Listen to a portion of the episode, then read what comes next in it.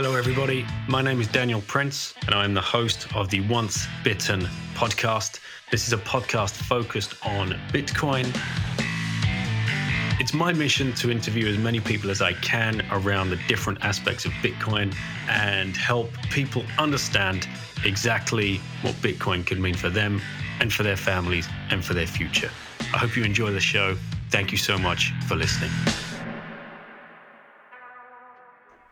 Hey guys, welcome to this edition of the Once Bitten podcast. Joining me on this rip is Corey from My Movies Plus and Jason Rink, the director and producer of the film The Most Cancelled Man in America.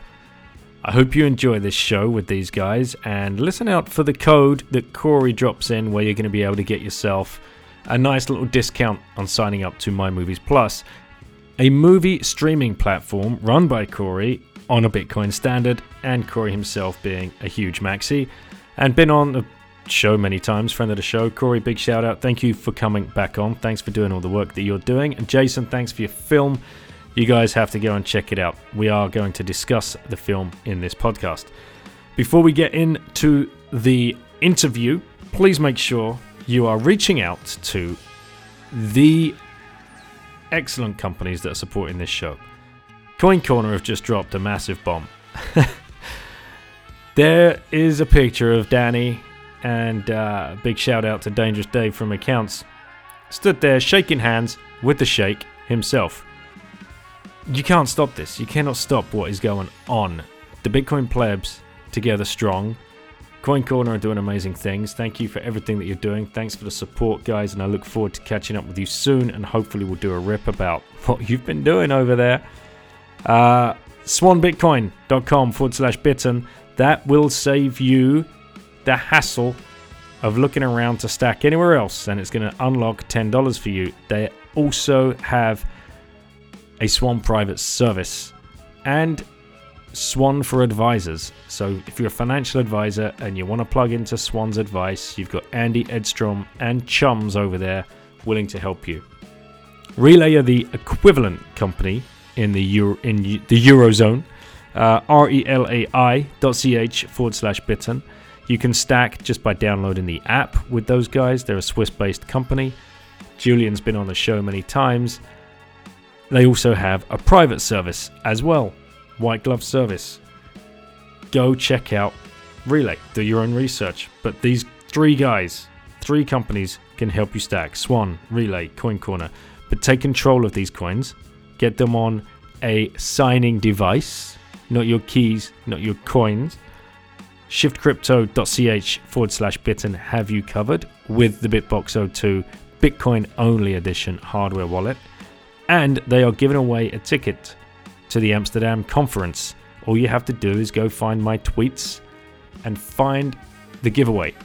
You basically have to retweet that tweet. They're going to put your name in a hat and a lucky winner is going to win a free ticket to Amsterdam. Get across to Liberty in Our Lifetime, which is coming up at the end of October, 21st, 23rd. Link in the show notes. It is freedom based conference talking about parallel systems. It's not purely Bitcoin only, but you will get to meet a lot of Bitcoiners there and hopefully Orange Pill, some of the freedom community. Please also check out Konsensus Network. You'll be able to buy your books there in many different languages. And Ungovernable Misfits for your t shirts, hoodies, and other cool stuff. Brought to you by Max and a Bit by Bit podcast with Mr. Crown as well. Enjoy this rip with My Movies Plus and Jason. All right, we are recording. We're here with Jason Rink and our boy Corey. To check, to sec. Oh, I mean, Hello. I should know it. I should yeah, know it. To ch- Tusik is how it's Americanized, but Tuchek is how the Czech uh, the Czechoslovakians uh, said it back in the day. And if I went there and met my family, that's how they would all say it. All right, so you'll be coming so to Prague, right?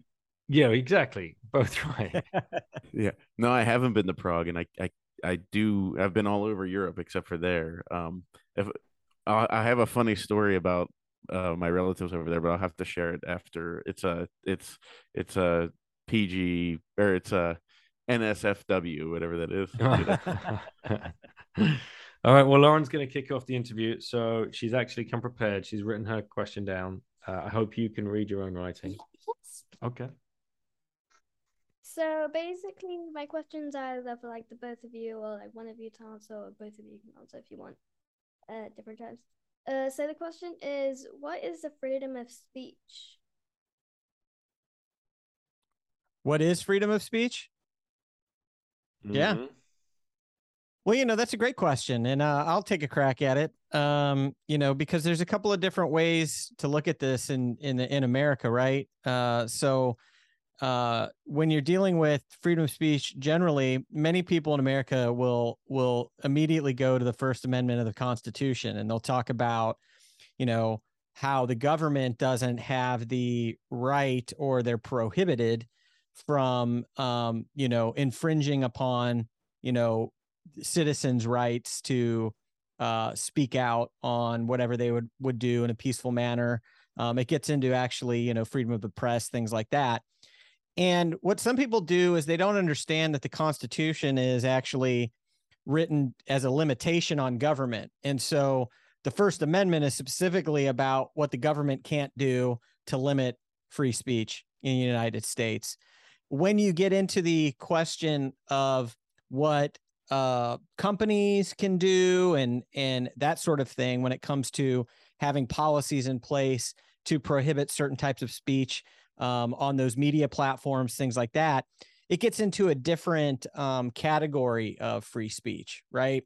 And so, you know, um, and it can get a little complicated because we've discovered over the last, uh, you know, couple of months and years, frankly, that um, the United States government at times has pressured those private companies to do censorship on its behalf, which is a, a massive violation of the First Amendment.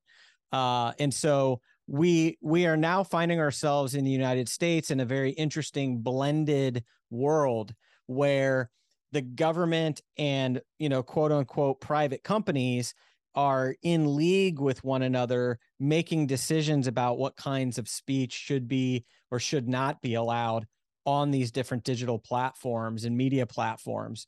So uh, but all of that being said free speech is essentially the idea that um, individuals uh, have the ability to speak out in in a free manner not be censored um, and that what is known as the marketplace of ideas or putting different ideas out into the public sphere, allowing people to debate them, to talk about the merits of them, to talk about you know the the ideas that aren't so good. That in that process, some of the better ideas, the more uh, virtuous ideas, the more uh, you know uh, the ideas that are that are better, uh, the ideas that will move you know us towards more human flourishing and freedom and that sort of thing.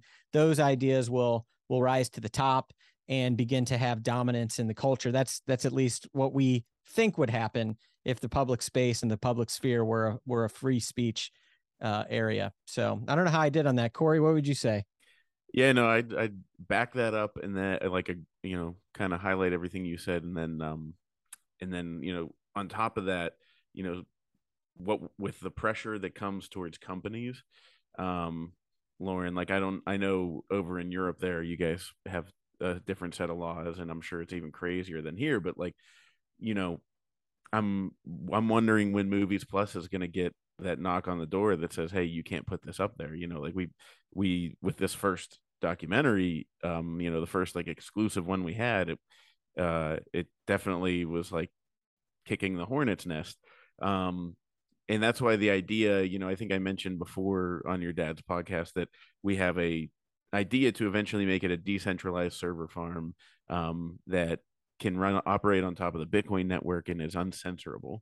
Um, and so you know there it is this quasi weird world we live in right now where like you know you do have freedom of speech to say whatever you want but now all speech has moved into the digital realm and the companies that control those uh you know uh, airwaves, I guess they are the ones that uh, that can censor you because people say, well, Twitter is you know its own company; it can do whatever it wants, and it's like, well, that's technically true, but we've been finding out that the government has actually been. I mean, we have actual evidence that the government is telling these private companies to kick people off and and stuff like that. So it's it's interesting because in I don't think they'd ever be able to like ban the use of a ham radio, which I don't know, Lauren, if you know what that is, but like you know, it's it's like a radio that you could use and it uh and you could talk like we could probably talk over the radio on a ham radio to each other right now. Um, and uh, they can't interfere with that, but you know, everything has gotten the internet's been great for many things, but one thing it has not been good for is the centralization of the way everything goes. You know, like everything on the goes through the internet and to each other. So if if they can, you know, put the pressure on Verizon and and uh, you know the other companies uh, to that do the telecommunications, then they can basically do whatever they want, and they kind of operating behind that. So freedom of speech to me though I, I think the reason it's important to defend kind of like jason said it's the cream will rise to the top um, the good ideas will always win out and uh, and you'll find this lauren as you get older is that you'll you people you know when you start disagreeing with people if you or if you see two people debating no matter how good of a debater somebody is the longer the the right idea or the true idea or the one that you're more attracted to is out there the the more evident it becomes. Um so that's why I think it's important because if we suppress if we suppress the voices of people we don't like, then we're we're eventually going to be the people that somebody else doesn't like, and they're going to suppress our voice. Makes sense. Yes, and I got a question for both of you too. Have you ever explained that to, an, uh, to a child? H- how do I explain that to a child? Ha- have you ever uh, had to explain freedom of speech to a child before? I don't think I have. No, I don't think so. This might be the first. That's why I was trying to, as I was going through the idea, trying to relate it because, um, like I, I think Lauren, I think my kids are a handful of years younger than you, and like you know, I've I've talked to them about Bitcoin, but like you know, I sit there and I I listen, I hear you guys on the podcast. I'm like, oh, that'll be cool someday whenever they're Lauren's age because you know you're you're getting it and it's the idea starting to click. Um, Have you ever told so your kids to shut the hell up? Have I ever told them? Yeah. um, I've told them. I've never said shut the hell up, but I've said I've said I've said if you say one more word. you see, as parents, Lauren, we shut down freedom of speech all the time. Yes. Well, families are essentially socialist slash communist slash dictatorships. Yes. Uh, you know, so that's a different mode of government. yeah, yeah, that's true. Yeah, but we do say shut the hell up to you when you talk a load about it. Well, yeah, yeah, yeah, you do. Or like, please stop talking about it. Or yeah, I don't want to listen to one more thing. But the idea of like freedom of speech, like let's say, for example, I'm watching something on television and you come in and you say, "Oh my god, daddy, that's so boring. Why the hell are you watching that?" Uh, that you are allowed to come in and say that, right? Uh, you have that right. You can uh, portray your opinion. That should always be your right to to say that. Make sense? Yes. Okay. That's what needs protecting but that is what is being taken away from us on on platforms as these guys were telling you about like twitter or facebook if i tweet something somebody might say yo you shouldn't be tweeting that and delete that tweet on my behalf so therefore my freedom of speech has been you know um taken away from me. And it could be something as simple as your dad saying something like i think we should stop like i think masks are stupid and pointless. And then like just because you shared that idea you could get banned from all the platform. Oh, well you know there it's funny nowadays all they're coming out saying eh, like the government saying all these things about the uh, certain virus that we won't name but um but uh you know they're coming out and admitting these things that a year ago would have got you kicked off a platform mm-hmm. you know so it it's kind of it's this weird thing i don't know and i like i hate the fact that we have to self censor because you know i'm sure you you do it um daniel like mm-hmm. you know where there's so many things that we could say yeah. um and J- uh, jason actually is banned from twitter yeah you know that the interesting thing is is what is the evidence that started to come out or the smoking guns and this is this has to do with like alex berenson's uh lawsuit you know he was a a writer and he was on twitter and and he was banned for things that he was saying around uh the virus um the uh, you know and then he won a lawsuit against twitter essentially Um, and um, you know, he he's revealed documents that showed that there was collaboration between the government to try to actually specifically censor. Uh, but what what what I believe is that there is also that kind of smoking gun evidence for the issues of the 2020 election and January 6th. And the reason I believe that is because, um, you know, shortly, about a week after January 6th, you know, we had the opportunity to interview on January 7th the QAnon shaman, the guy with the horns and the face paint who went into the Capitol. Um, we had interviewed him uh, several weeks before. And so when January 6th happened, we were in town and we interviewed him on January 7th. We knew him, we had a cell phone number. He sat down with us and then he he went off to jail two days later. Uh, he was arrested by the FBI, and so when what we did was we cut a a trailer together about this film that we were going to release uh, because we knew we had this interview. We'd gotten some other content. We put it together quickly, put it onto YouTube, um, and, and this this trailer was just simply a documentary trailer showing that yes, we did have the interview with this guy. That we had a feature film that we were making about it and we put it onto YouTube. Within a few hours, it had nine, 10,000 views and uh, put it onto Twitter and Facebook. And within 12 hours of, of posting it, um, I was permanently suspended off of Twitter. I'm, I still am. I cannot get another account.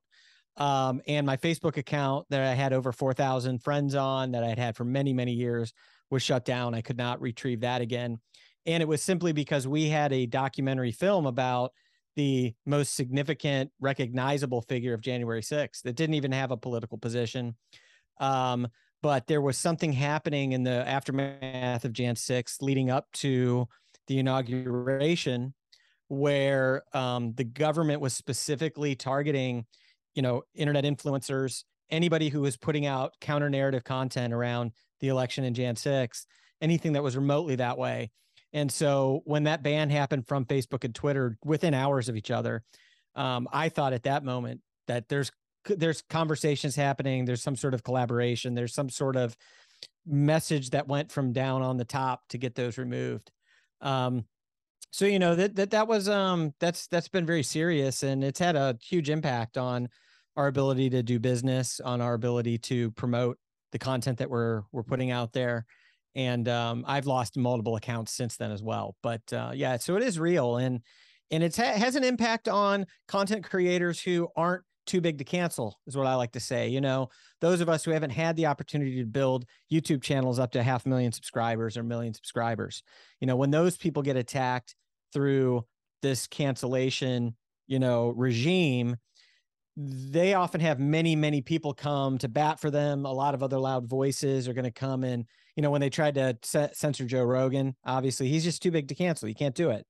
And so it's it's removing the opportunity for new content creators to rise up without censoring themselves. In order to build that following on those platforms you have to self censor and you know the idea is well i'll just self censor until i get a big enough audience. And then it's like well you, you can't start speaking the full truth then because then your monetization is at stake or whatever it is. And so it really is uh it really is creating a situation where the kinds of information and conversation that are had on those larger platforms just isn't happening. Mm. well lauren we're going to release. So do you want to say thank you to these guys and see you next time?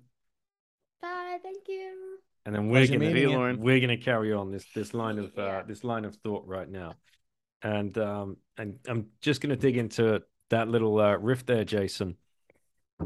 It's almost as if the powers that be were conspiring against these smaller guys to counsel them to push all of the uh, viewership, listenership, whatever, onto those that have already created this huge platform, Joe Rogan, perfect example. As if like if you actively help centralize that listenership now, you can co-opt it further down the line. That that seems to me putting myself in like those people's positions. That's the kind of business model I would be looking to to run. Yeah, I mean, if we think about it that way, um, and you know, I, I think so. I'll say two things. Number one, podcasting has ended up being sort of the the place where it's still you can still get away with saying some things if you're strictly podcast, right? If you're on iTunes, if you're on Spotify, what have you. And I don't know if part of this is due to the fact that like the technology isn't quite there or the ability for them to, you know, read audio podcasts and flag them in a in a quick powerful method right? I'm not really sure what's behind that but you know steve bannon's war room is still on like itunes you know? And it's like you know he's been long since canceled from from youtube you know? Probably one of the biggest pod, podcasts on the right you know he's absolutely anti-regime Wasn't he just sent to jail too? uh he was arrested again but he's actually not in jail you know Oh, do that was these just a perp perp walk. walks. Yeah, they do these public perp walks, and then you get people who are confused. They're like, "Why is he podcasting on Monday morning?" It's like, yeah, no, that's a that's a that's a public perp walk, you know. Uh, but um, yeah, so it's it's interesting because you still have some places that are major platforms, but but I think that that's not going to be for long. And, and what you said about this is where you see a move to sort of consolidate, right? Um, this is cartel behavior, really, when you think about it, because it's like they can't get rid of these big these bigger voices right but they absolutely can create a situation where those bigger voices are going to you know self-censor themselves to a certain degree Mhm. especially once you've pushed them all to these particular platforms that maybe aren't as subject to it but you know they were trial ballooning it with spotify Yep. you know and and what happened with spotify is interesting because you actually had jen Psaki, you know who represents the white house who you know when when they decided to flag joe rogan's you put a warning label on one of his covid episodes or a handful of his covid episodes jen Psaki said you know hey that's great. We'd like them to do more. You know that is that is a violation of the first amendment according to supreme court rulings because those they don't have to explicitly operate or command or demand. They have to all they have to do is say things that those companies will implicitly know hey listen we want you to censor more. If you don't we'll bring you up before congress like they've done to all the tech ceos they they understand that the government holds in their hand the ability to change the rules and the laws and you know really really radically shift the benefit um, and and these larger companies they all want the cartel they want to continue to have that sort of that sort of captured market. They e- even even places like when you think about facebook when we talk about how they actually they actually want to write the regulations that they will be subject to when the government finally does it because they will craft them in such a way that it prevents competitors who are rising up in the ranks from being able to play on the same field. And this is the same cartel behavior that's happened in america throughout you know centuries. And so i, I think that's that is uh, what you're seeing there is accurate. It's like the the the biggest players are going to be uh you know on these bigger platforms. They're they're not able to be totally canceled right at right now okay? But there's a time down the road once all of the uh, smaller creators have have been pushed aside. They're all on the alternative platforms that do not have any of the reach that the big platforms do. Then they can change the rules from the top down and essentially make a terms of service at the government level this is what i think is is is possibly going to happen that all of the platforms will have to then push up, upon upon the creators Yeah. which I think is basically. I, I was just going to add in that I think is it's a race between the governments and the freedom seekers to see who can get there first, because you have to be able to have a decentralized system in place before the government can can impose that.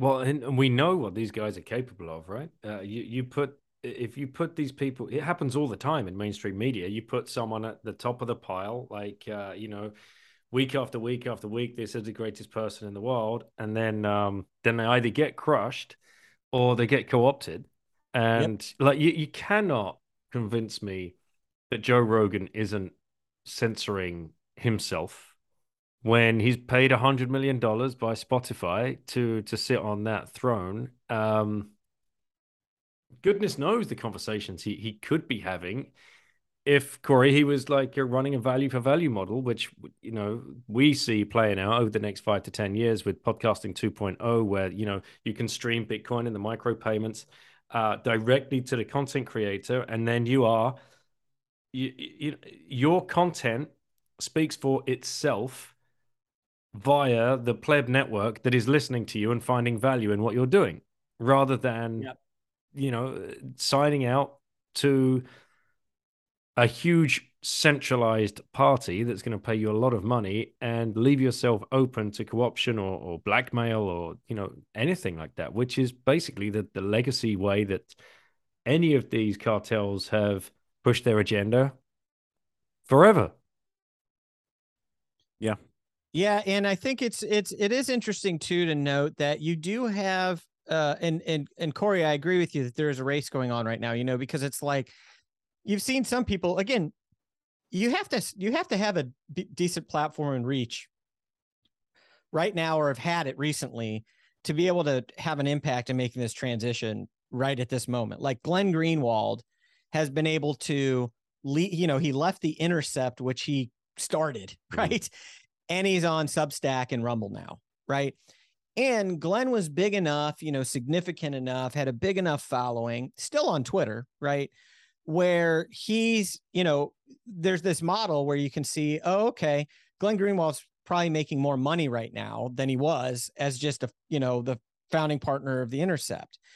And so if you could take that same concept though, and you say, hey, what if, what if there was a way for us to tap this into the Bitcoin network? And what if there was a way for there to be micropayments? And what if there was this way to do this much more decentralized peer to peer you know, of media distribution and then, you know, monetization. And we see it on the horizon. Like I think a lot of people recognize, you know, it's it is there somewhere, but um, you know, it it does take, I think, some big names and people who have reach and name recognition to sort of go out on the vanguard, right? To do these things, you know.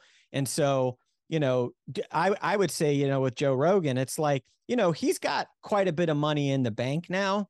And if he really, really wanted to be a massive disruptor, he could do it. And he could, he could do something very significant that was outside of the mainstream platforms uh, completely and have those conversations. You know, I don't know how much his decision to not have Trump on uh, has played into this, right? Like, I mean, you know, he made a statement that he wouldn't have Trump on. You know, Trump is canceled from everything. Like Trump is the thing that would get the people internally at Spotify to lose their minds.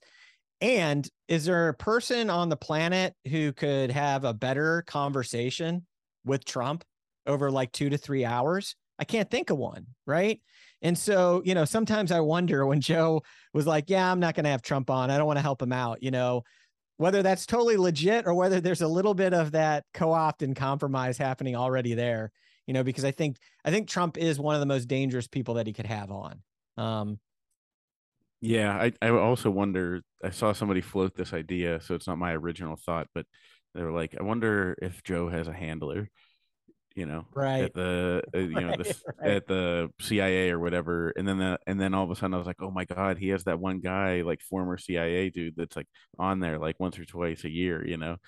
I was like, ah, there we go. What what do you what do you mean by handler? What's sorry, like fill me in. The the dumb Brit sitting on this um, side of the pond. Um, like basically like somebody kind of like being like, look, this is what you can do, and yeah. we'll let you go this far. Ah you know but like don't push the don't push this button or this button or this button you know and and we'll we'll let you have your quote unquote success. Mm-hmm. um yeah i don't know. It's just i saw that i saw somebody float that idea and i was like interesting. Uh, interesting. Well like, you never know. it would not be any great surprise would it? I mean come yeah. on. Let's let's let's talk the uh let's talk the truth here um, talking of which, talking the truth, that that's the reason we put this together. Um, so Corey, if you want to fill the listeners into to why you reached out uh, to to to bring Jason onto the onto the um, onto the podcast and, and have this discussion, what's going on at My Movies Plus and with Jason's movie, and uh, get everybody up to speed, and then we can get into uh, discussing the film. Yeah, yeah. So um, first of all, to give everybody, all your listeners, a uh, special promo, if they want to get five dollars off an annual um, subscription, they just have to use the promo code Bitten, Nice. B I T T E N, um, and they'll get uh, five dollars off, and it's like less than two dollars a month uh, for your ad-free uh, subscription, where you can. There's a lot of content that you know is just general content to you know watch like uh, Halloween, Christmas, all those different times. Um, we have thousands of titles, but uh, yeah, ex- the exclusive title that we released originally, I'll kind of go forward then backward. So Mhm. uh, was the uh, the most canceled man in America. Um, but we're doing uh, then our first original with Jason, which is Q sent me, which is about the that Q shaman um, that we were talking about, the guy with the buffalo horns that went into the Capitol, uh, where like we literally have the only interview footage of this guy. Like he didn't become a face. You know, he was on every headline Mhm. whenever Jan 6th happened. And then they interviewed him on January 7th and he's been in jail since. So like, you know, they have the only footage of this like one of, one of the most recognizable faces um in the world where you could show it, you know, in like India and people would be like, "Oh yeah, I I saw that guy on, you know, a headline." Um and then after that, uh Jace the the other original that we're releasing with um uh Jason on Movies Plus is uh The Steal where uh, Jason and Paul Escadon were following um, the Stop the Steal movement, uh, where they were, you know, going and and having rallies and everything that all kind of led up to the culmination of January sixth. Um, but then, you know, what originally the first one that we're releasing, which is um, it's just uh, an ex- exclusive to our platform.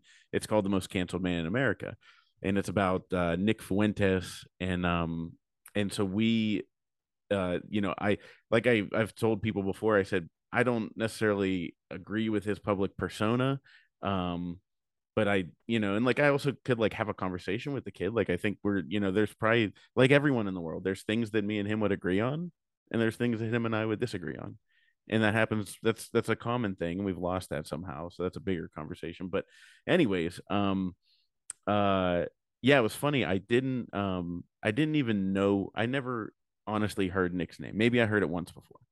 And uh, all of a sudden, uh, Phil Gibson, which if you're a Bitcoiner, you might know Phil Gibson, and he's been on your show before. Mr. Sue. Yeah, Mr. Good old Mr. Sue.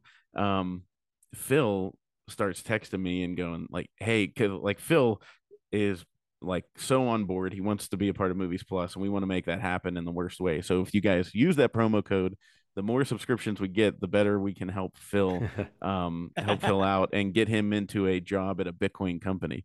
Um, and you do accept Bitcoin and hold Bitcoin on your balance sheet, right? Just for the plebs. they can pay their subscription in Bitcoin. we we don't have the sub- we don't have the capability yet, but for pay accepting payments.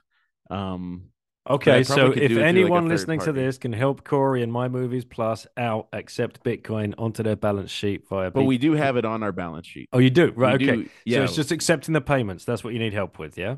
yeah, exactly. Someone's going to Yeah, reach we- out and sort that out for you. Don't worry. Yep. Believe me, we hold it on the balance sheet because just before this, I was doing our corporate taxes and just like it's the most painful thing in the world. And I was sitting there looking at the the you know new form we have to report for the cryptocurrency gains and losses and all that stuff. Um, and when I say cryptocurrency, it's just because that's what it says on the form. We only buy Bitcoin. We don't touch anything else. Um, but but uh, anyway, so Mr. Sue, Phil, um, he you know hits me up and he goes, "Dude, you got to listen to this podcast."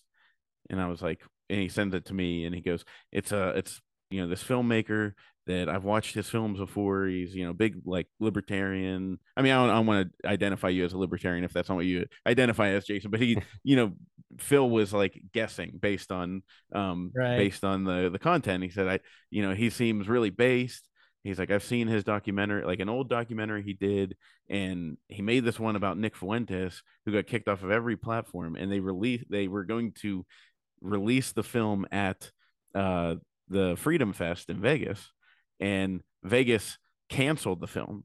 So even the Freedom Fest was restricting freedom of speech. No and way. to Phil, you know, uh, wanting to get movies plus, so, you know, like as much he's doing everything he can to help. And so I listened to it, and I'm he's I said, wow, that that sounds like right up our alley. So he connects Jason and I together, um, and then Jason and I start talking about the other movies, um, and we're like, basically, we're gonna do this deal and have an movies plus originals for Q sent me in the Steal. And he was like we have this nick one. If you want to do it great. If not like i understand. And i kind of was like on the fence like i was like you know what? Like it kind of might be easier if we don't do it because like this is gonna this is gonna bring some serious heat.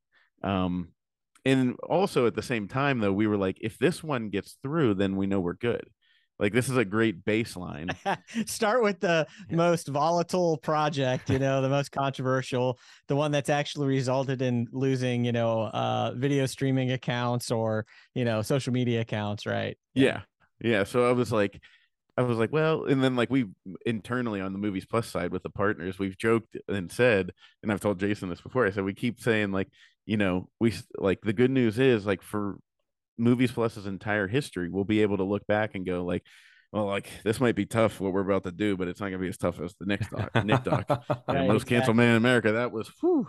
Um, so um, so yeah, so we, you know, we then like as we just started like really contemplating it, you know, what we were like, we were like, yeah, we're just gonna go for it because you know, I I think I think I mentioned this on um when I was on Infowars promoting it. I mentioned how uh, on Joe Rogan he had these podcasters that are Brits comedians that do uh, freedom of speech. Uh, I forget what and and they were talking about if you don't stand up for the voices that you don't agree with, then what do you stand for with freedom of speech? You know, and like I said, I mean, there's some things where Nick could say some things, and I'm like, oh, I agree with that. And there's some things he disagree with, and and then that gets into the bigger picture where you're like, you know, across the board, like you're just not going to agree with everybody all the time, so you can't pick and choose who you censor. So anyway, so I'm like, yes, this is definitely what we want, and we decided to go with it and released it exclusively on Movies Plus. Um, and it really just tells the story about what happened to Nick. Mean, I'll let Jason um, get into that, um, but you know, because there's obviously a Bitcoin angle with that as well. Mhm. But um, but yeah, that's that's how we got connected, and um, and then I just knew I was like, well, there's there's something crazy that happened with Bitcoin that that uh, hurt Nick significantly, and um, and then also you know just other crazy things. All right, so Jason, then let's let's pick this up. What um, what attracted you to? Uh, did, did you already follow this kid? I'd never heard of him. Like Corey, when Corey reached out to me and said, "You got to watch this film," and then, uh, you know, uh, interview Jason. We got to get this story out there. I'm like, yeah, sure, fine, I'll, I'll watch it. I'd never heard of him. Uh, you know, like uh, we're, we're pretty uh, sheltered from the um this kind of stuff from across the pond. Um, and Which, okay, by the way, I think is ironic, like that their censorship is what caused us to find out about him. right.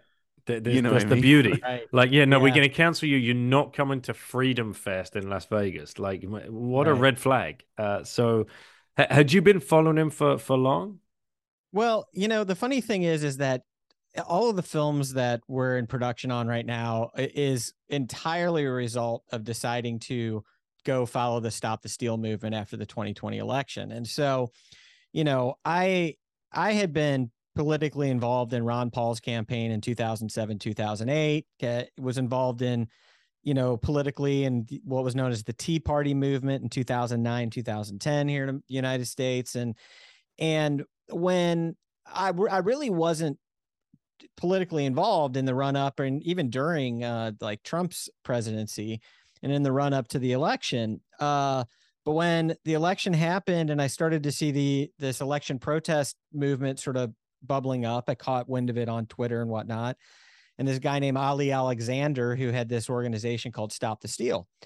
And I said, you know, this seems like it's got kind of t- reminded me of Tea Party, you know, 20, 2009, 2010, but a little more anti-establishment. It's definitely totally MAGA. And so me and my filmmaking partner, Paul Eskandone, you know, I just managed to connect with Ali Alexander on Twitter and found ourselves out in the field um, in Georgia, you know, like a week after the election. And we just started following those guys around for about, you know, 10 weeks, as it were. and uh, managed to get a lot of behind the scenes of what was going on. Interviewed a lot of the the key players that were involved in what was happening, and this whole thing was on unfolding in real time. You know, like th- these these these rallies and at all these different cities and everything, and and so what ended up happening is guys like Alex Jones were massively involved, and then this guy named Nick Fuentes who had this show called America First. He's like 22 years old or whatever, and you know, I'd heard that he's like you know, a white nationalist or whatever. I'd heard a lot of like negative things about him. But when I was out on the Stop the Steal, um, you know, journey, um, I saw Nick get up and he was speaking off the cuff, you know, at some rallies. And like, I had the, the, the, you know, experience of like, wow, this guy is one of the most articulate, like, well spoken, knowledgeable, and for how young he was. And I just saw people resonating with what he was talking about. And so, you know, we just had filmed Nick a little bit on that journey. And so, um, you know, a few months later, um, several months later, we heard that that Nick had been um, under investigation by the FBI and put on a no-fly list. Hang on a second. But The feds. Something is playing in The- my background, the- dude. It's the feds. It's definitely the feds. Yeah, feds. I don't know what happened. Something started playing in my pocket. Um, and hang on. Anytime, anytime I'm on the phone with Jason, I I just know that they're listening. yeah. Yeah. Hey, I need you to hang on one quick second. Corey, t- take the ball real quick um, for me for just one minute because I just realized something's going to happen to my camera. I think it's going to shut off here. okay. But um, uh, what I wanted to say is we just saw that the people were responding to Nick and Nick's message. And so um, we heard that he then was under investigation by the FBI, that he was put on a no fly list, and that the, the government had seized a half million dollars for his account from his bank account, and they had not charged him with a crime. And we were like, wow, this is really significant. What's going on here? Yeah, and the the crazy thing is that the the half million dollars was not. I mean, they don't say this was directly the reason, but um, there was a somebody in the UK was sending Bitcoin to people on the far right in the US around the around the whole inauguration, I think, or whatever. Um, and so whoever that was sent Nick a half million dollars in Bitcoin. Hmm. And, you know, because Bitcoin is uncensorable, they couldn't touch that. But what they could do is get into his bank account and put a legal order on it. Like where like he he you know, they we show it in the documentary, but like it on like, you know, your online bank statement and it just shows like negative four hundred and eighty six thousand dollars and it says Yeah. le- the description is legal order. And all Yeah, the and I- phone yeah, go ahead. I was just going to jump in there. Yeah. So, you know, there was this, there was this guy, I think he was in France, um, who sent uh, a bunch Was of it Bitcoin- Daniel? no, it wasn't me, brothers. I would, yeah, yeah. I lost all mine, so you know, Yeah. I, I, I, I just do these pods just to try and, uh, you know, get by. Yeah. So Yeah, that's right. You've lost it all in a boating accident. I understand. And uh, but this guy sent some Bitcoin to a number of what would be known as far right people in the United States. It was in the aftermath of the election, you know. And so uh, what ended up happening was there was an amount that was in excess of four hundred thousand dollars in Bitcoin that was sent to Nick. And so because January 6th happened and the federal government labeled that a terrorist action, okay? That's how it was, you know, listed. It was a terrorism event. They were able to then use the legal system to go and track down money that was sent to people that they believe were involved in said terrorist action, right? And so because Nick was involved in the Stop the Steal rallies, because he was present in DC on January 6th, and on 60 Minutes, Michael Sherwin, who was uh, one of the head guys at the DOJ, you know, kind of tracking down the January 6 people, he said that they had a shock and awe uh, strategy to round up as many of the biggest internet celebrities as possible Mhm. to like sort of scare people from going to the inauguration and whatnot. And so what they ended up doing was they're able to ter- determine that Nick was given this money in Bitcoin. Okay. And now they couldn't seize the Bitcoin, But what Mm. they could do is they could go and seize real assets from him in the equivalent of Bitcoin and say, hey, listen, this was used to fund a quote unquote, you know, like terrorist action because they're using these degrees of separation to to take Nick and say, oh yeah, he was involved in Stop the Steal. He was there on Jan 6. He didn't go into the Capitol. We don't have a crime on him, but we're able to then seize his funds be through this series of of leaps, right? And so for me, that was that's we don't get into that into the documentary, Mhm. partially because it's it's it's a it's a it's a well reasoned speculation at this point. Like that's the pieces all seem to fit together, but it's not like the federal government has said this is what happened, right? But So, so what we're assuming, just just for the Bitcoiners that are listening to this, what we're assuming is maybe Nick's got a, a Bitcoin address on a website somewhere where he's able to receive Bitcoin. Yes. Somebody sends that in, that address gets flagged, and then the feds are like, "Well, we can't seize the Bitcoin, but we can put you negative negative four hundred eighty thousand dollars on your bank account, yeah, or seize the real assets, right? And in, in his It- case, like property or like whatever." it, it's they seize cash Mm. and you know i i th- i don't think it's much of a stretch to say oh can they um put a levy like put something on your house like you Mhm. know i mean whatever the power of you know the irs has the federal government probably has as far as being able to like put some sort of a legal order on real equity tangible assets if they can use these sorts of these sorts of leaps to say oh yeah no that, that was a that was a terrorist action you know um you know whatever yeah, and so I think it's really significant because it's like many of us who've been in Bitcoin for a long time. One of those things that's that's appealing, right, is this idea of it's sort of private and it's sort of you know got a certain level of of being outside of the financial system, and yet we are seeing, I think, some evidence that the the federal government can sort of backdoor you on it. Mhm. And uh, you know, if they steal, if they don't steal half a half million dollars of my Bitcoin, but they steal half a half million dollars of my cash, you know, that's that's not that different. Yeah, or, Yeah. or like uh, you know, take possession of your house or um, your collection of cars or wha- whatever it is, right? Um, Yep. Yeah. Um, which is why Bitcoin is just so awesome because they can't take it's the one thing that they Mhm. can't take possession of. mhm. You know, you can just memorize 24 words, go anywhere in the world, and you got it.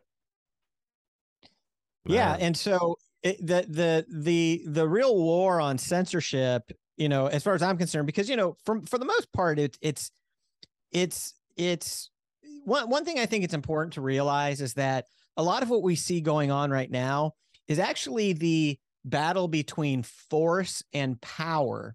And I'll define this for you is that, you know, government is force. And specifically in the United States right now, the left is force because that is what they have to be able to accomplish their goals.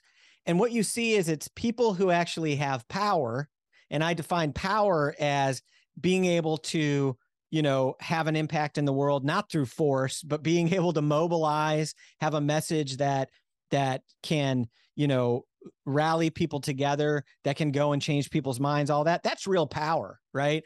Government only has force the left has force and what they're doing is they're using force to shut down anybody who they see as a threat who has power. That's why alex jones gets shut down. That's why nick fuentes gets shut down. You don't have to agree with nick but it's you know you do have to recognize that he's got tens and tens and tens of thousands if not hundreds of thousands of people mostly young men who are loyal to him listen to him you know he's resonating with them. He was able to generate hundreds and thousands of people in the streets during the stop the steal rallies like at the drop of a hat you know?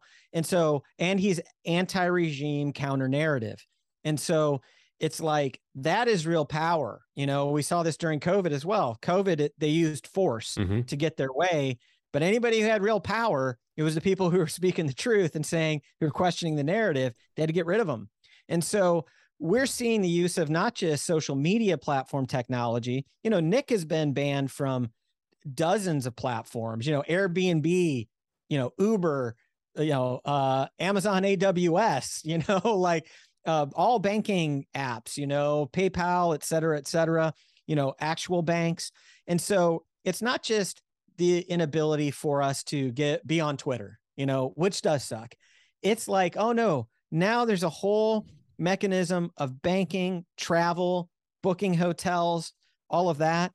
Um, all of that is now in an interconnected web, whereas where the left and you know the woke culture can just get a hundred Twitter accounts to tell a company they can't allow this person to book here or use this service or or a sponsor to do this. And it's through that kind of soft force that is being used to make sure that not only can we not speak our minds but that we can't bank that we can't get our money out that we can't travel.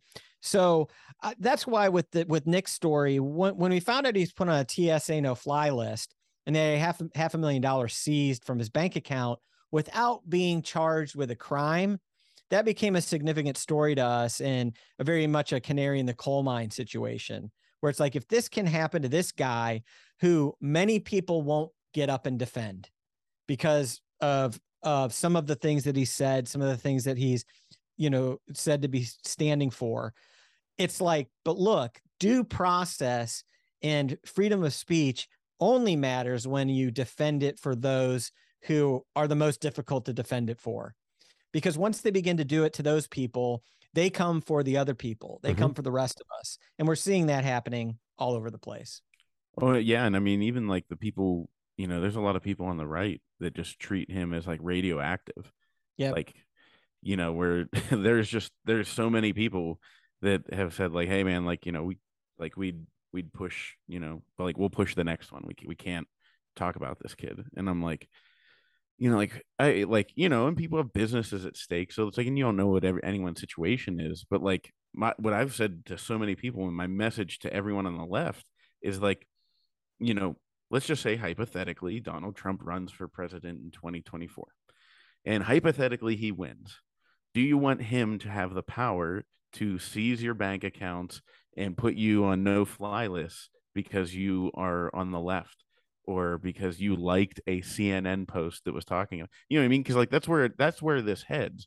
Whether you like the person in power or not, it it ultimately is a negative.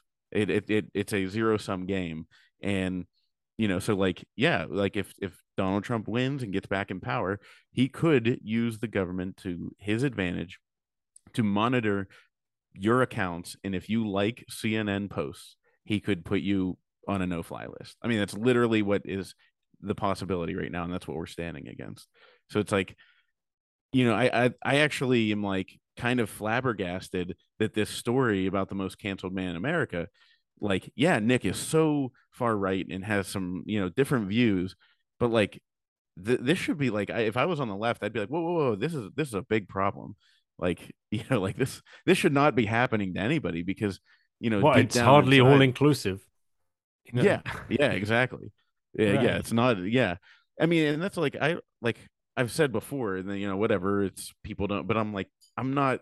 You know, I've become a libertarian and just pushed into the middle, and but you know I'm not a Trump supporter, but like when he got banned off of Twitter, that like was one of the most sickening moments of my life. That woke a lot of people up around the world.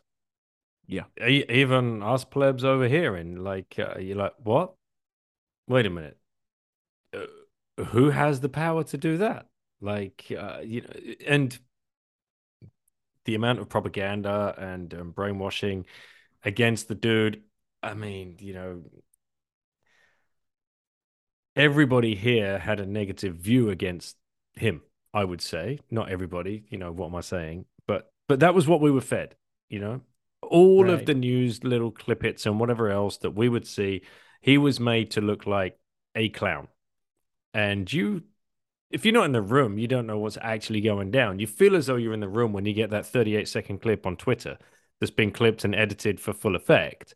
Uh, but, you know, all of that aside, banning anyone from Twitter is just downright bullshit but you know, banning the president of the United States, but then the gaslighting, that's when it become because he's inciting violence and he's inciting, uh, you know, this this this march against um, the Capitol and inciting uh, riots and, and public unrest and all of that. And everyone's like, oh yeah, yeah, of course he should be. I mean, he was an idiot anyway. Let's get on to the next president.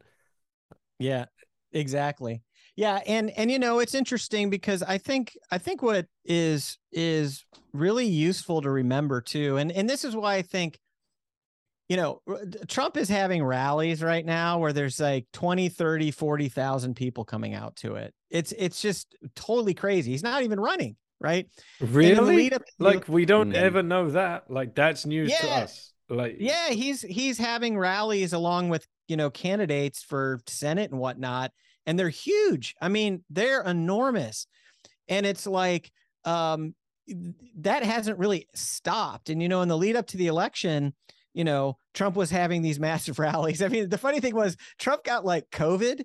He was out for three days and then he was doing two or three rallies a day for like three weeks. You know, it was just, it was insane to see what was going on. And one of the things that, cause I wasn't like a total MAGA guy um, when I started making the steal, but when I was involved in going out in the world and seeing what was happening, um, you know, I was like, wow, the energy is like nothing I've seen. You know, he ended up getting like 12 or 14 million more votes than he got in um, 2016. He got in 2020. You know, people like to talk about how he was so unpopular. That's why Biden won. And it's like, he, no incumbent president has actually done that. Obama got less his second term, you know, and so even even that doesn't really fit the narrative and i'm not on here saying what happened with the election. All i'm saying is that there's a lot of people in the united states who are really resonating with trump more than he did was in 2016 in my opinion and more than even in 2020 and i think what is happening for many people is they've they've one good thing i have seen happen on the right is because I am philosophically a libertarian. I'm not somebody who thinks that the Libertarian Party is really the vehicle for freedom. Okay. Uh, but I'm philosophically that way. I wish I, it was, but yeah, exactly. Well, that's a you know topic for another another podcast yeah. maybe. But it's like it's like what people saw, and I think the silver lining of of COVID and the lockdowns and things is that and and through Trump's presidency is the right started to question like the intelligence agencies. The right started to really question the media. The right started to say, hey, wait a minute. We don't even think Fox News is that much better than CNN. They started to look into some of the most trusted institutions that they had, even the military, you know, and re- recognize this is a massive shift. You know, when Ron Paul ran in 2008, he was like booed off the stage for being anti interventionist. Trump actually had that in his platform.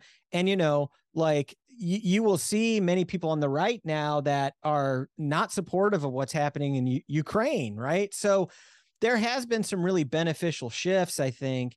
And what's happened is people have more and more seen that the media can't be trusted, the CDC can't be trusted, the government is lying to us, that it's all about the the expansion of federal power and potentially a managed decline of the entire country economically to satisfy some possible globalist, you know, World Economic Forum agenda that wasn't even on the radar for many of these people in 2016 until COVID came around. And so that's why I think Trump, given all his flaws, is just so dangerous to the establishment. Why he was before is that he is a loose cannon. He is anti establishment and he exposes the uniparty apparatus between sort of the establishment left and the establishment right um, and he's he's managed to ride this populist messaging wave that's that's appealing to people who have been politically disenfranchised and so i don't think there's any way to stop that um, i think it's just going to be interesting to see how that that continues to be you know how the establishment continues to mount up an attack against it. And a lot of what that is has been you know trying to say that you know people on the right maga republicans are the most dangerous terrorist threat facing the united states right now. Um you know and it's it's uh it's an interesting it's an interesting political situation in the united states that i've never seen before. So if we bring this back to nick like the subject of the film uh, the the way you know, having watched the film, uh, really good. Thank you for for doing that and releasing it. And Appreciate uh, you know, it it helped kind of tie a lot of loose ends together uh, from you know what we were being fed over on this side of uh, of the pond. Um, I got the feeling that here's a young man. Uh, he's got a lot of ideals. Uh, he's got a lot of energy. He's a brilliant presenter, a very good orator. Was he tapping into this ideology that was springing up that he saw that he could use to elevate himself, to make himself a lot of money, or to get himself, uh, you know, into a position where he could perhaps run for political office one day? How do you feel about like uh, his kind of persona, his character? Um, you know, what drives a person to do that? What are his incentives hanging over his head?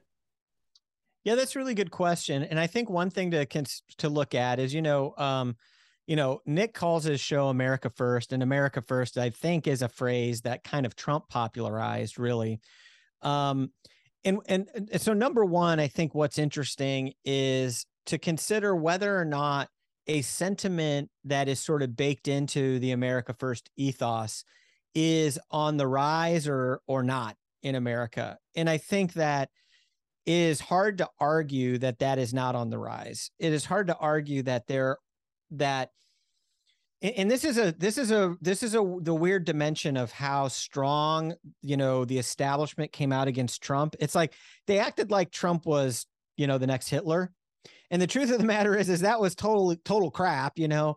But as a result of the Biden administration and some of the things that are happening politically and economically in the United States, it's like this the next variation of Trump or whatever the right might generate could look more like what they said he was going to look like. You know, this idea of, hey, more and more people are starting to say, listen, we have to care about only America and the well-being of America. We're going to shut all the borders down. We're going to, you know, do the X, Y, and Z that prioritizes America. What they would dis- what they would say is like American culture that gets into all things when it comes to religion, race, ethnicity, all of that.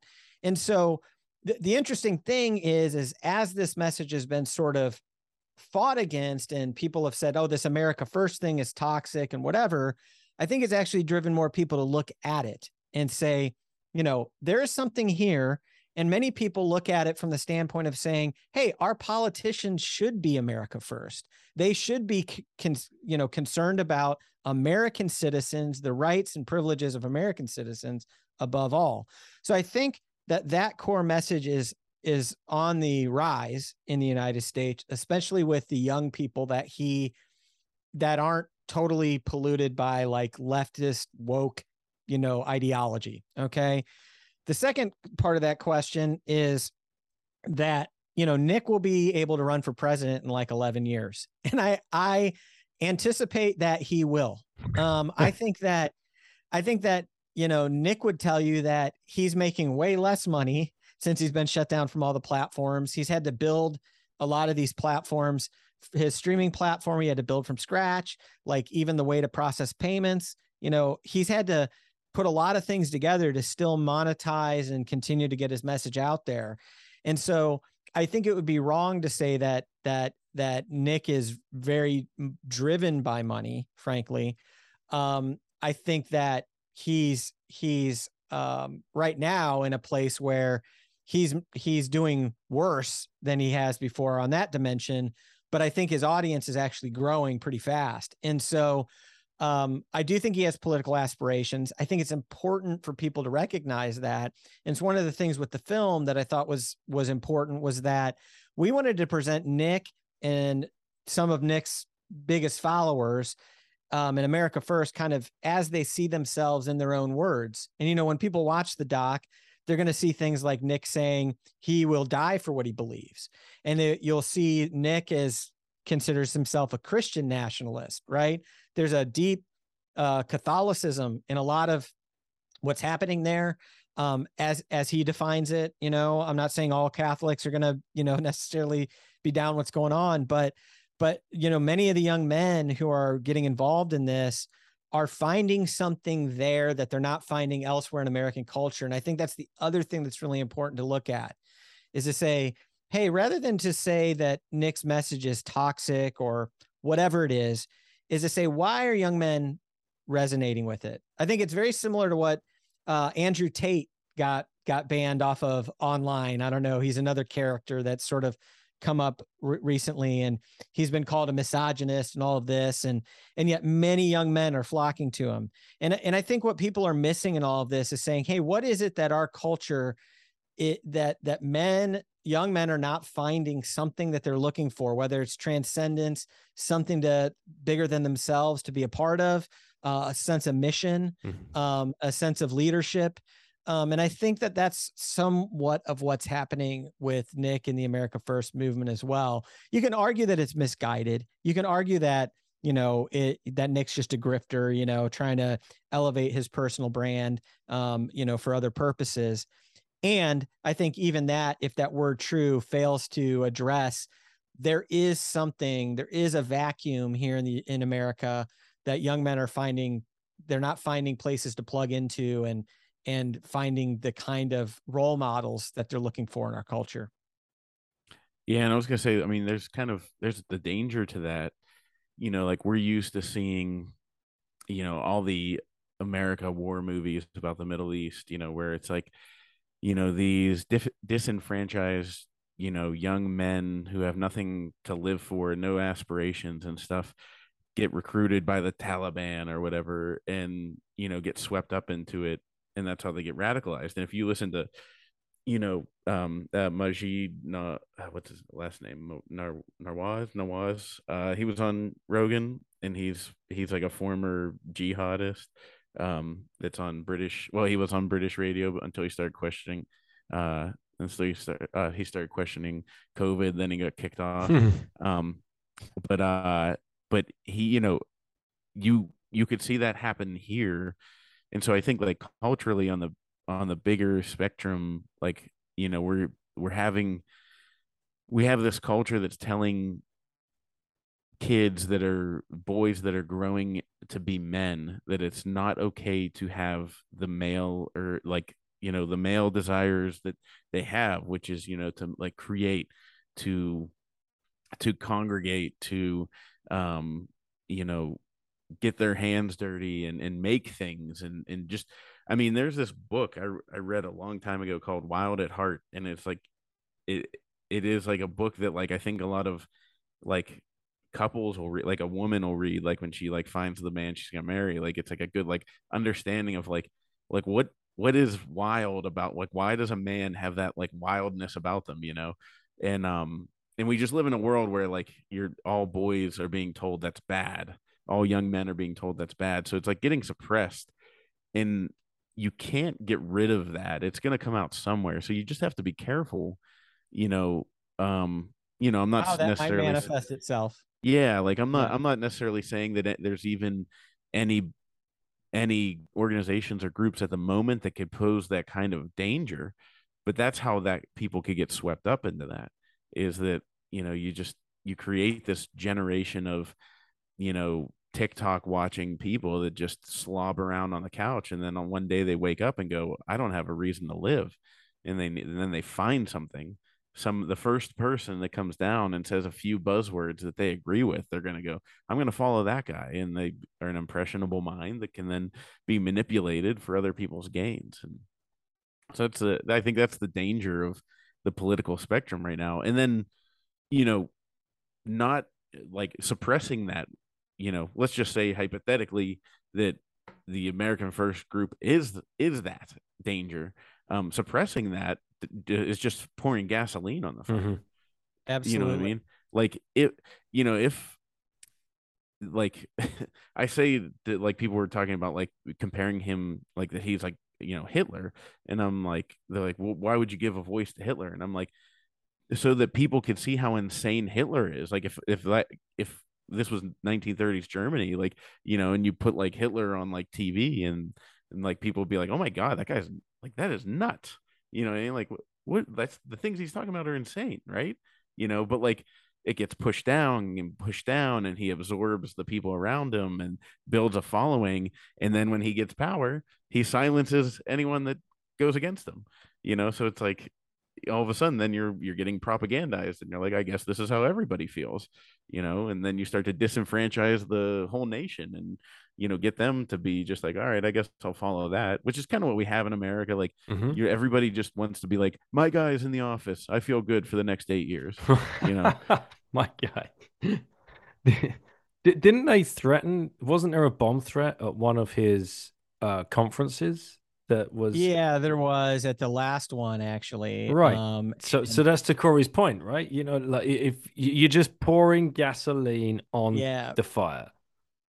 Yeah, and you know, the other thing I would say is it's like the truth of the matter is is that, you know, Trump wasn't anything like Hitler and yet they make the comparison and Nick is also not anything like Hitler. It's like he's either a like um, you know, an internet meme lord or the next Hitler, but he can't be both, right? You know, it's like and it's like you know, when you listen to his content, it's it will occur it occurs to people often like, oh, he's actually a funny, entertaining, provocative radio show host, really. And it's like, but very few people are going to be like, oh, this guy is like massively dangerous and somehow, or like, you know, it's just, it's kind of absurd. And so the problem with that though is that like now once ever when everybody's Hitler, nobody is, right? So it's like, it's like, you know, and they they say, you know, the reason crying wolf is so dangerous is eventually the wolf comes, right? And it's like, you know, we the the people who are being painted, you know, you know, uh, homeschooling moms who go to school board meetings are terrorists. You know, it's like, it's just I know that. How, I know how that you- feels. yeah. So now I think we've got a situation where that kind of stuff actually drives people to check stuff out. Mhm. And then they find out that it isn't what it seems. And it continues to erode the credibility of the media and the government at this point. I mean, you know, right now we have a situation where, you know, ever since uh like the the day before Biden gave his speech last week or whatever, you know, the press secretary kind of started trotting out this the dangerous MAGA Republicans like sort of narrative. And it's like, what does that even mean? You know, and it's like there's 72 million people voted for Trump. So are you actually saying that anybody who would cast a vote for Trump is like an enemy of democracy? You know, and by the way, what do you even mean by democracy? Right. So I think a lot of this, I think there's a lot of this stuff is backfiring on the establishment, on the media, on the cathedral, as they say, you know, like, and there is a, a time of awakening happening right now. The concern I have is that if we move into a economic recession or depression, you know, let's circle this back around to the financial conversation in Bitcoin, right? It's like, you know, most people's resources are tied up in their 401ks. Most people in America have, you know, can't access a thousand dollars in an emergency. Mhm. You know, we're experiencing high energy, food prices, all of these things, you know. So the question becomes when we have the majority of our society who is going to be in a situation where they have to ask the government for help, where they have to ask the government to help them with their food, their energy, everything else. You know, what's going to be the result of that? And you know, I think it's it's important now more than ever for people wherever they're at in the world to make sure that you've got money outside of the fiat currency system. You've got assets that are outside of that system that you ask yourself, what can I do to maintain my own liberty and freedom and autonomy in the case that the, you know, the the society begins to crumble a little bit, that certain things begin to fall apart, that maybe we're we haven't experienced the full brunt of the results of the lockdowns and the trillions of dollars of money printing and spending that that we haven't even begun to see the impact of that. I think those are the more important questions and the political question is at the center of it because in those kinds of vacuums or in those types of situations is when revolution can break out and where leaders can rise up and step in. And the question is who's stepping in? What message do they have? And and who who who's going to follow? Um, so i think that's why we're at a little bit of a precarious time. And i think that the political uh, conflict the ideology the friend enemy dimension of so many political conversations that are having right now um, you know is dangerous and and uh, you know anyway. Yeah and, and i mean you know that's why like obviously i learned because i for a brief period was on zero and then i learned oh wait you know what? You need to you can't i mean I, you know i don't own anything but bitcoin um, but unfortunately at the moment you do have to use cash for something um, and uh, it's just a reality um, and you know so bitcoin is the hedge against inflation. It's not going to always be a um, you know short-term hedge against inflation because um, you would think as prices are going up, you know, when I first learned about Bitcoin, I would have thought right now that Bitcoin would have been going up and, you know, right. like eating up those differences and everything. But then you look at like the Weimar Republic and the volatility of gold right before, um, you know, the hyperinflation occurred. And you're like, wow, like gold was even more volatile than Bitcoin is right now. So, so, you know, I, I tell people now, you know, I'm like, buy it with money that you can save, you know, make sure you have a little runway of cash for yourself in case, you know, shit hits the fan. And um you know just just keep adding to your stack of bitcoin um because they'll never be able to touch it. Now you know i this is like my tin foil hat theory um but i kind of wonder if bitcoin is the re- like because jason you mentioned something that you know i think a lot of people have talked about where like they're kind of like bumbling their way through this. Like if if the powers that be wanted to achieve this global world one world government they wouldn't be like tripping over themselves as much. Like i feel like they're making so many mistakes you know where they they push too far and they're like whoa that's backfiring. That's backfiring you know? And i honestly like have been wondering now for like over a year. I'm like i i wonder if bitcoin you know maybe it's not the only reason but bitcoin could be the reason that this is all like that they're flailing and acting so sporadically and, and trying to do it so quickly because in reality like the most important part for them to keep power is to control the money printer they have to going forward. That's the only way that they keep their power.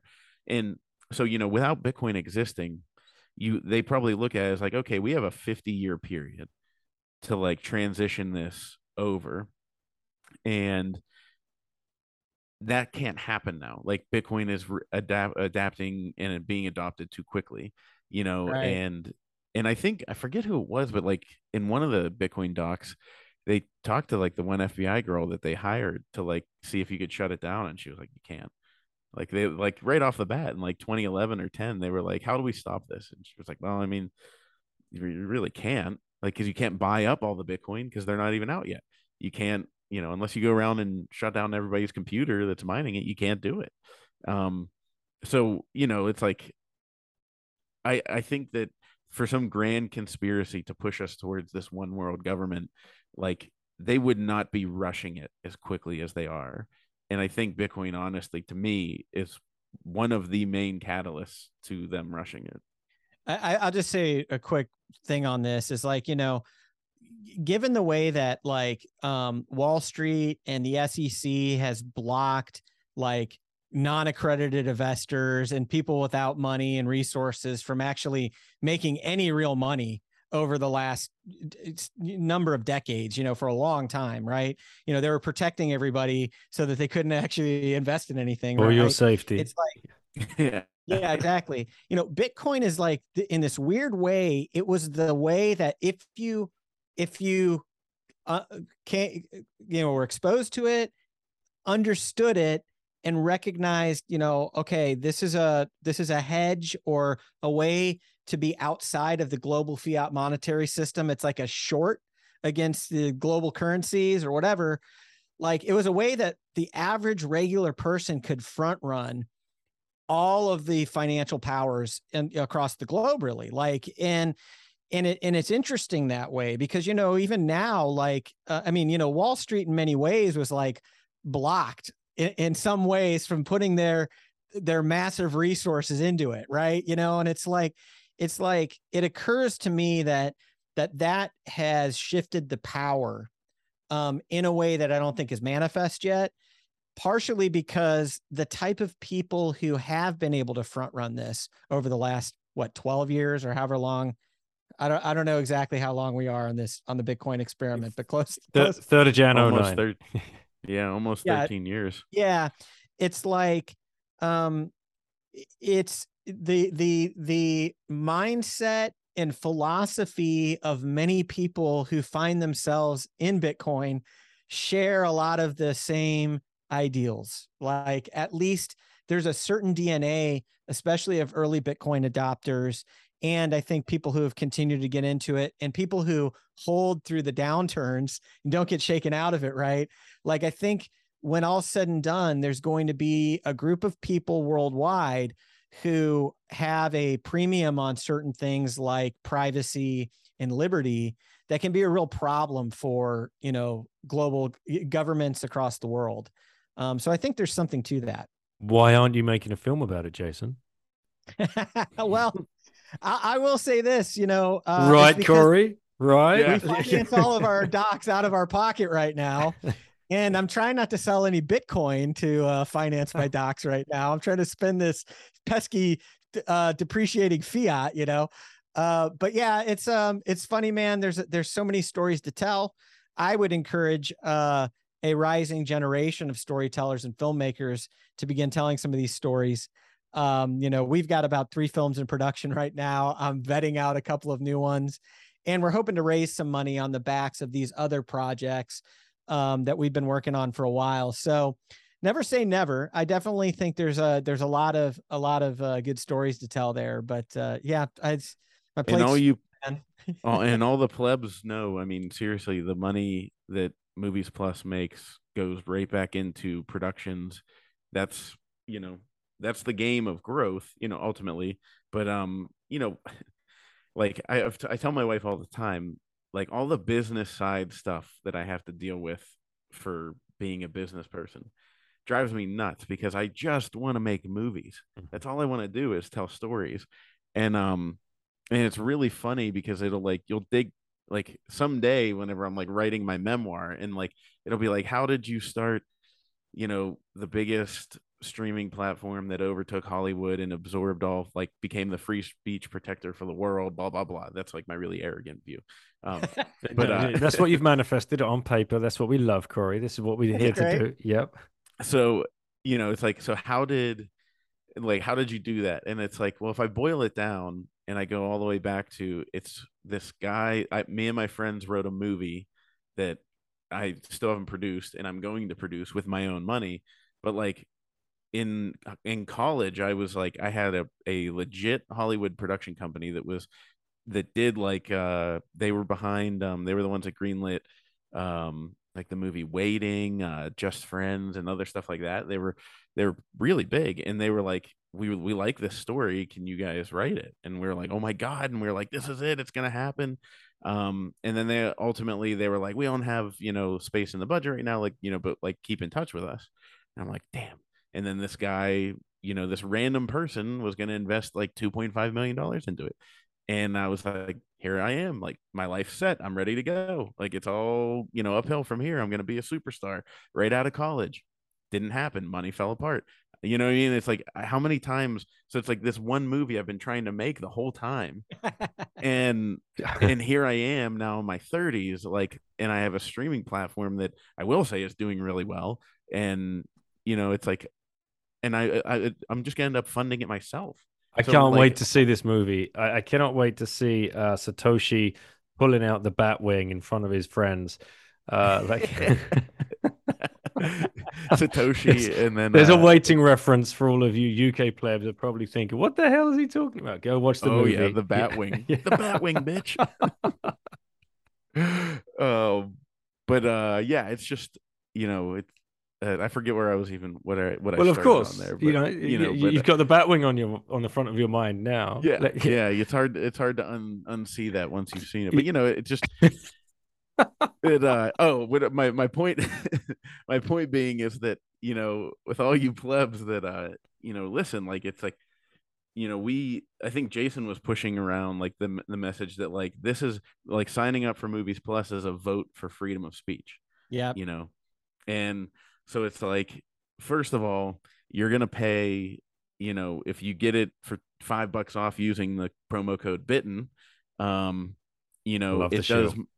yeah yeah it, it's gotta smoothly get that in there um it does multiple things because we'll you know uh we'll be- it'll benefit daniel you know i know he doesn't like to talk about his shilling and podcasts and whatnot but like anybody that does that like you know will support his podcast and it supports the platform it supports jason it supports the ability to tell new stories like this in the future. So um and it's like it's really it's you know we do our best to like uh you know try to keep the costs low and and be able to reinvest everything into these stories. And one thing i want to do eventually is have a section of it where people can just like post whatever like almost like a reddit board of like this is my idea for a movie and then like if it you know based on getting up votes and down votes and stuff like that it like lands in the top 10 and if you're in the top 10 at a certain point in the year then like you get greenlit you know and like we just we just have a, a bundle a pile of cash sitting there.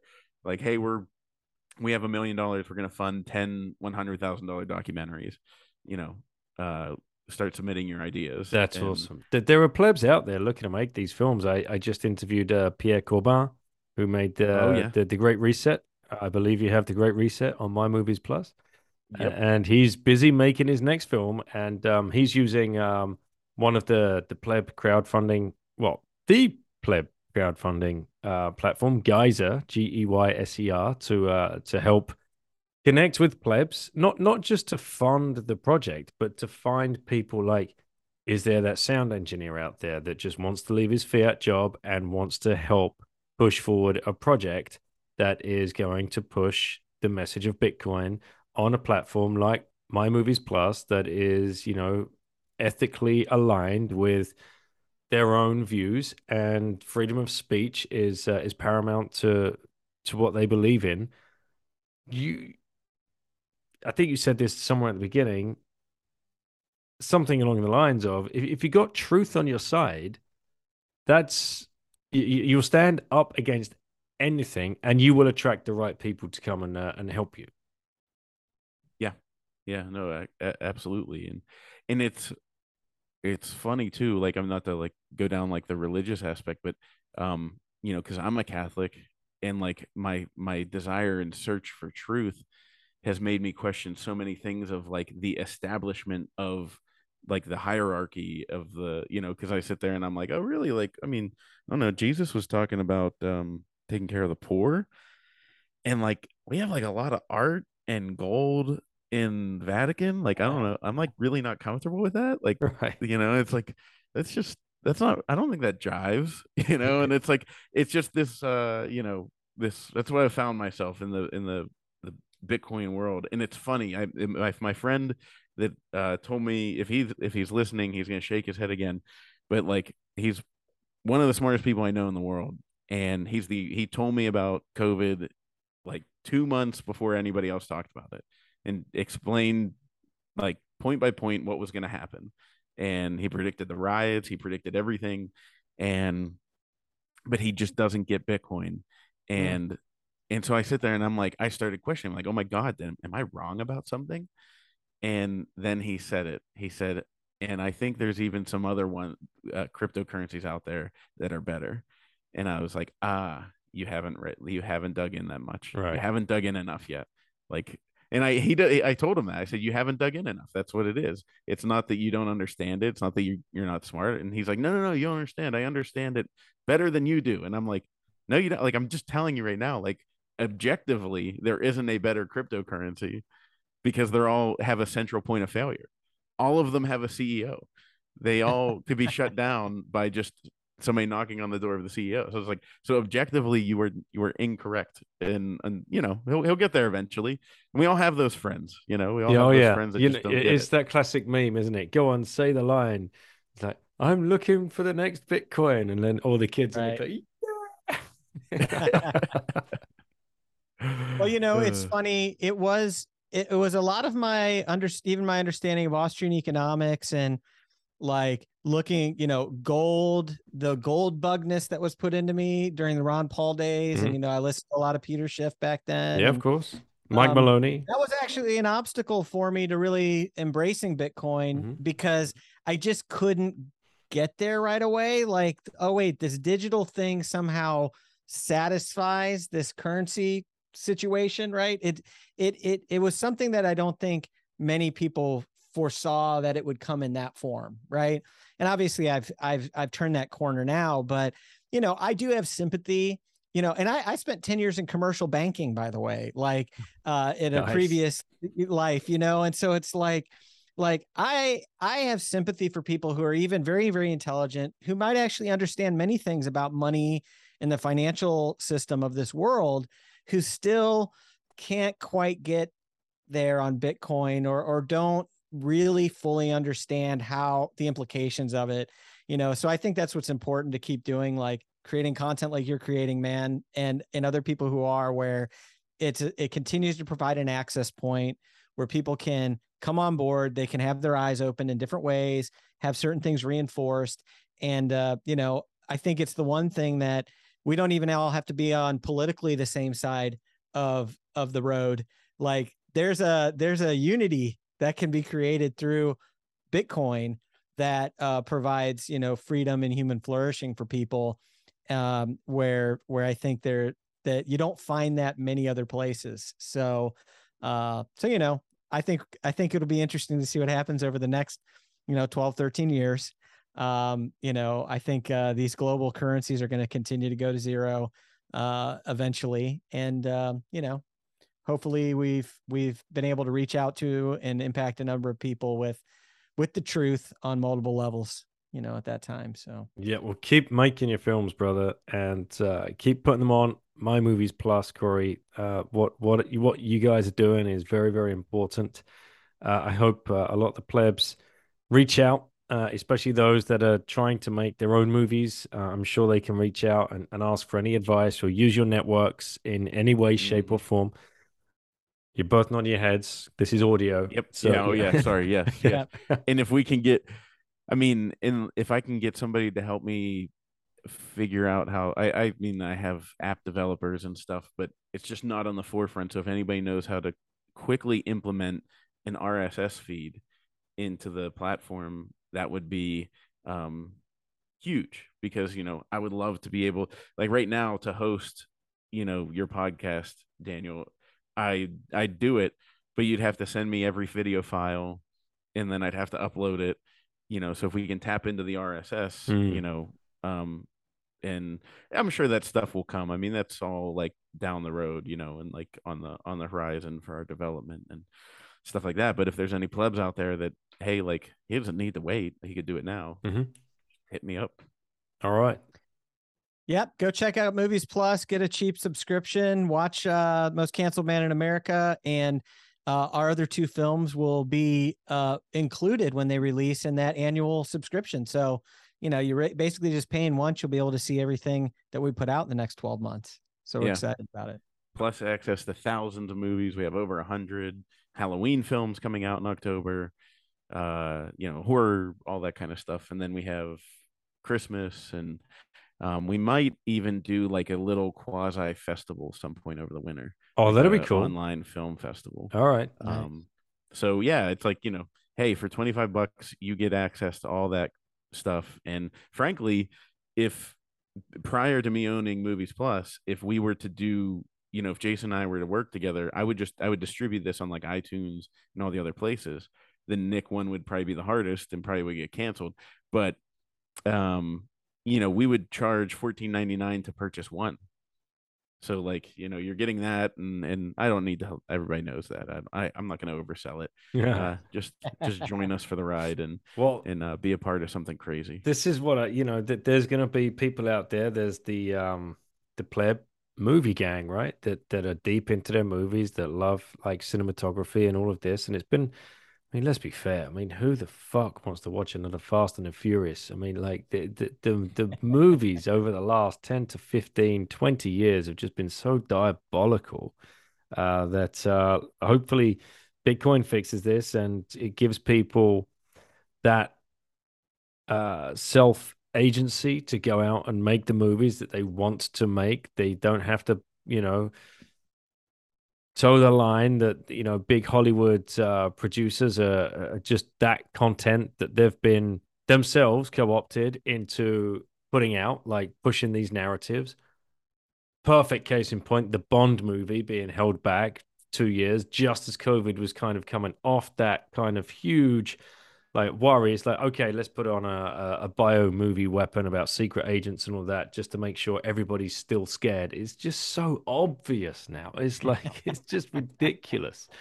Uh, so, yeah, we want more independent movies, and, and Bitcoin certainly fixes this. So, any plebs out there listening that uh, have this interest, reach out to these gentlemen. They can help you, they can, you know, connect you throughout their networks and you know push this forward uh, and whatever skill set you can bring to these two as well.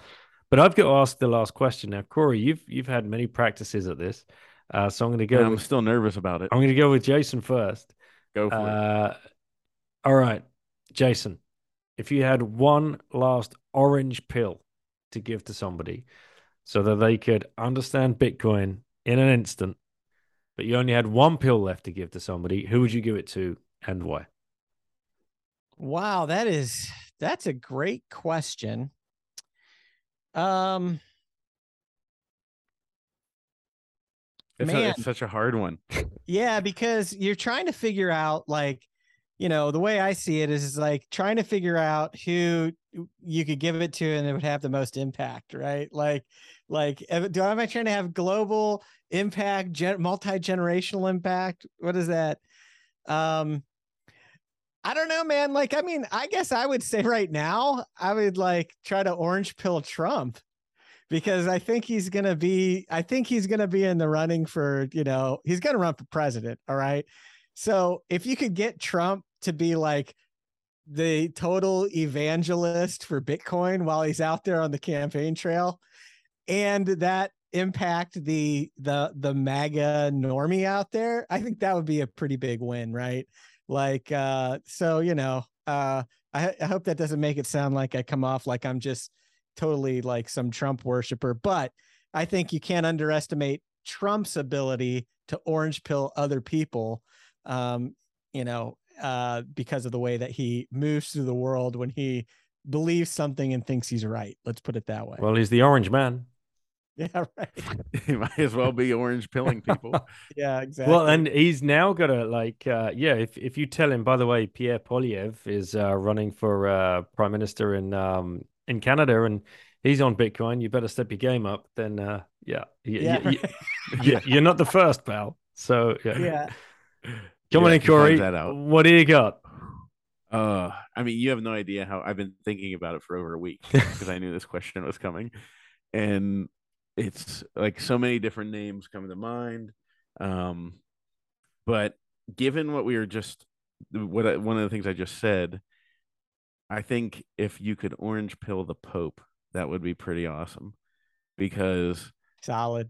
um like i said whereas like the whole like are we really helping like the prosperity of people and you know do we really need like you know $40000 brass tabernacles to like you know protect the uh, communion like or you know maybe could we just get like a regular thing like a reasonable price and then use that money to like i don't know like stock the food kitchen like for the you know the the the local food bank you know I, it's like and so if you could if you could orange pill the pope then like you know to see the the church you know which i mean you know it's the biggest church in the world like just like shed all of its like physical possessions and um and be much more Go balls deep in go balls deep in Bitcoin.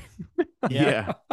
because then they'd be like they'd be like oh this is how we can like help everyone you Yeah. know like because they're like our our local diocese has a has a mission with the people of Le- uh chimbote peru and you know like my dad used to deal with that and like how much money they lose in remittances. Mhm. and i was like dad like you you know like they lose like a percent or less if it was remitted through bitcoin.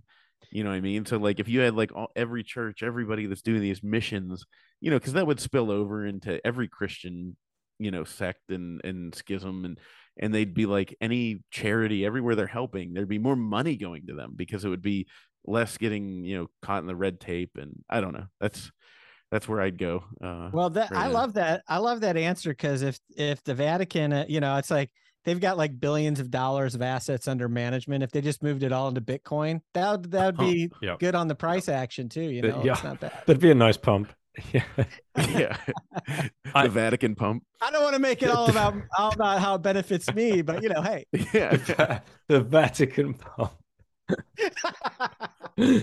All right. Solid. I, I, I learned a new word. I have no idea what a tabernacle is. So, uh, what? It's the yeah, it's the uh, where the uh, the host uh, and the body and blood of Jesus Christ are kept uh, like after they've been consecrated and blessed.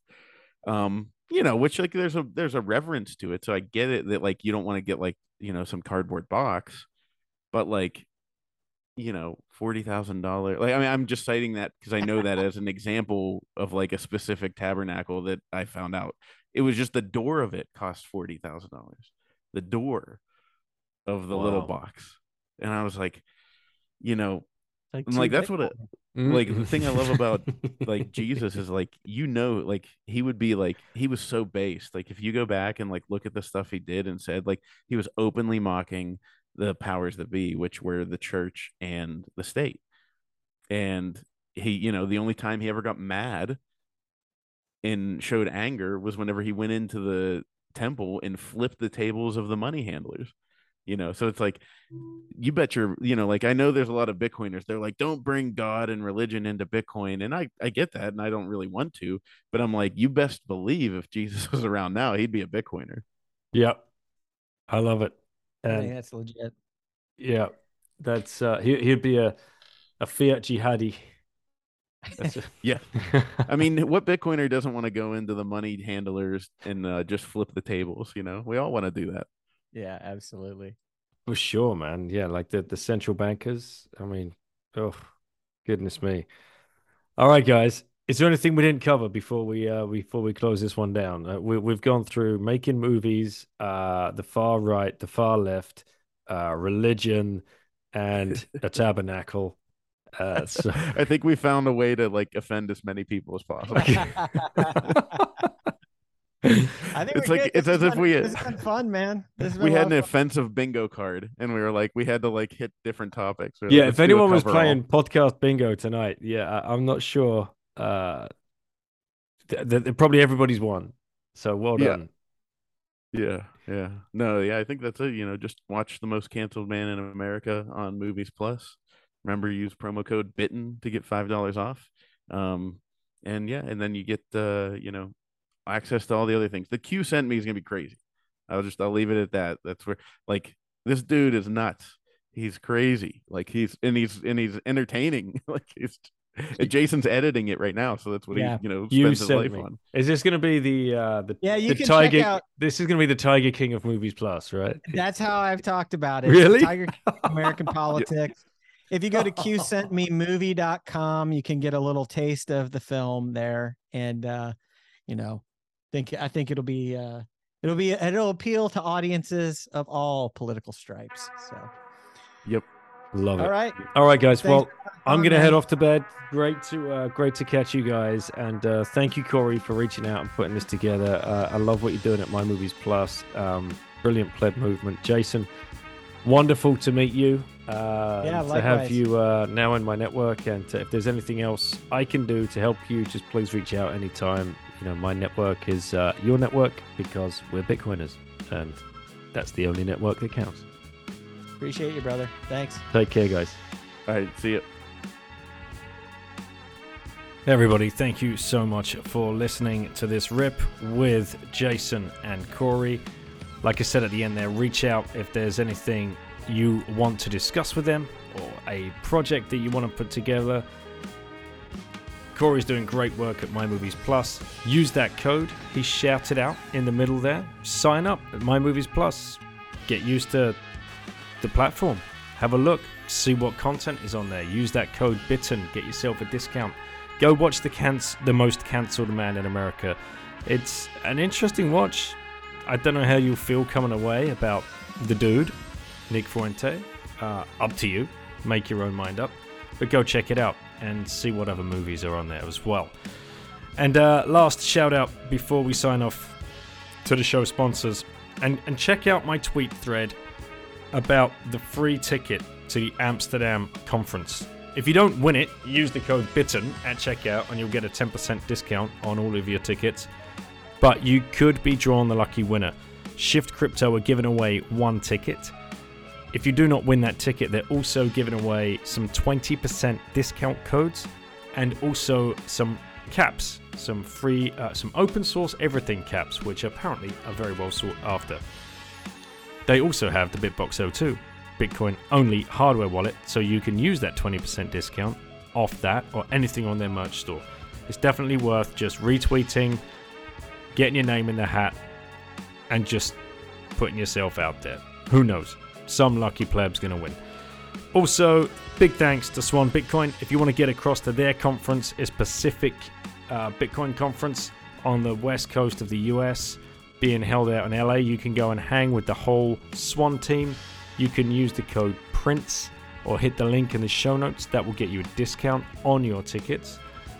Relai you can stack with. They are the Swan equivalent here in Europe. Relai.ch forward slash bitten. And Coin Corner, give them a big up on the socials because they're doing some great fucking work, these guys. And they're now getting about, I don't know, on board how many millions of people in the Middle East? Fingers crossed. Amazing work, guys. Well done. Danny, Dave from Accounts, and team. Check out Konsensus Network. They have the books in many different languages that you're going to need to help orange pill your family. Ungovernable Misfits, brought to you by Max at the Bit by Bit pod with Mr. Crown making incredible merch.